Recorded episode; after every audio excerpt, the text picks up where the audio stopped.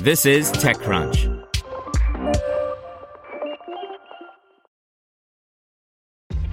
This episode is brought to you by ShipStation.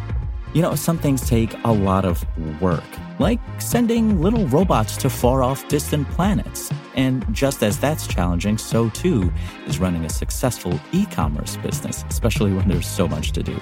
So I want to introduce you all to ShipStation.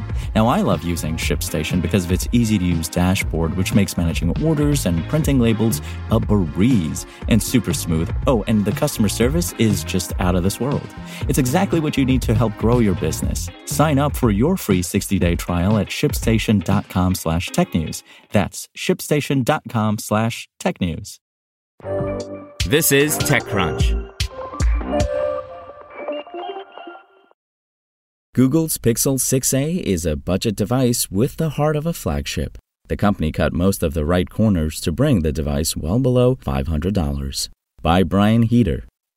It's probably hyperbole to credit Google's Pixel A devices for single handedly keeping the broader line alive during some admittedly lean times. Let's be honest, much of that goes to Google's very deep pockets. When you're one of the world's largest companies, what's a little sunk cost fallacy between friends? The budget devices have, however, been a lifesaver, buoying the line when the Pixel division was still desperately attempting to find its footing. It's safe to say that, after several false starts, Google finally found success with the Pixel 6. It was the first time in the line's history the company could credibly claim that it had released a flagship.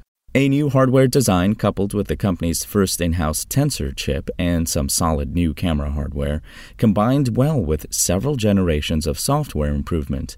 The Pixel 6a happily shares more DNA with the Pixel 6 than with the Pixel 5a.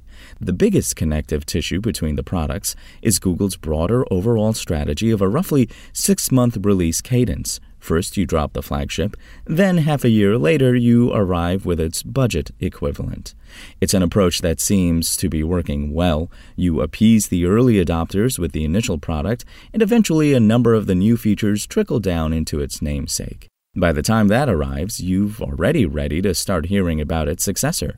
It's no coincidence, of course, that the company teased the Pixel 7 alongside the 6A announcement.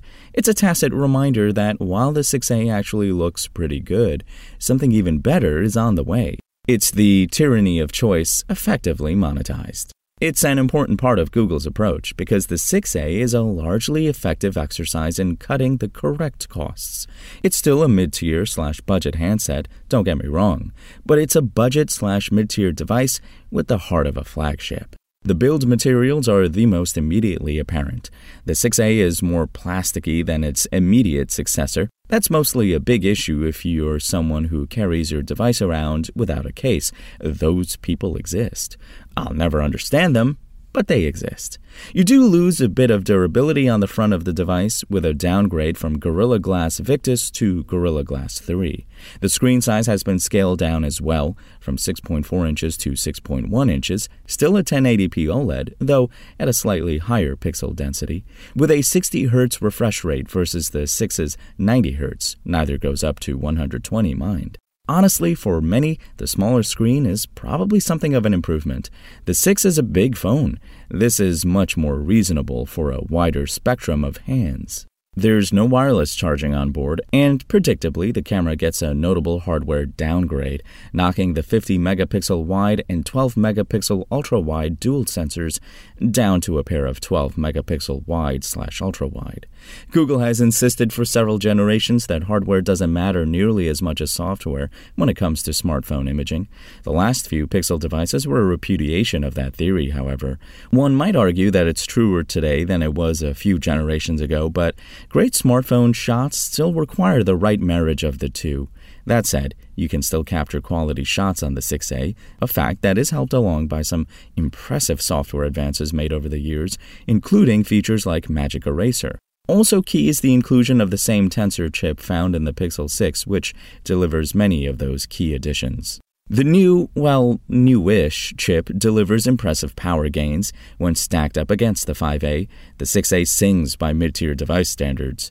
The onboard 6GB of RAM is a downgrade from the 6's 8GB, but it should get the job done. Storage is the same at 128GB, though there's no 256GB upgrade option.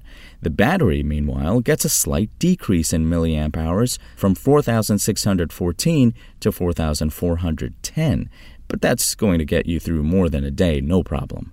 The most impressive thing about the Pixel 6a, however, is the price. The 6 was an extremely reasonable $599, and the company has managed to shave another $150 off. Good luck finding more bang for your buck. SpokenLayer.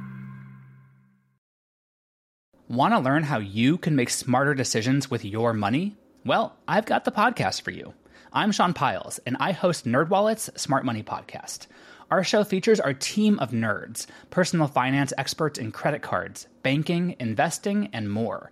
And they'll help you make the most of your money while cutting through the clutter and misinformation in today's world of personal finance. You'll get clarity on strategies to help you build your wealth, invest wisely, shop for financial products, and plan for major life events. Listen to NerdWallet's Smart Money Podcast wherever you get your podcasts.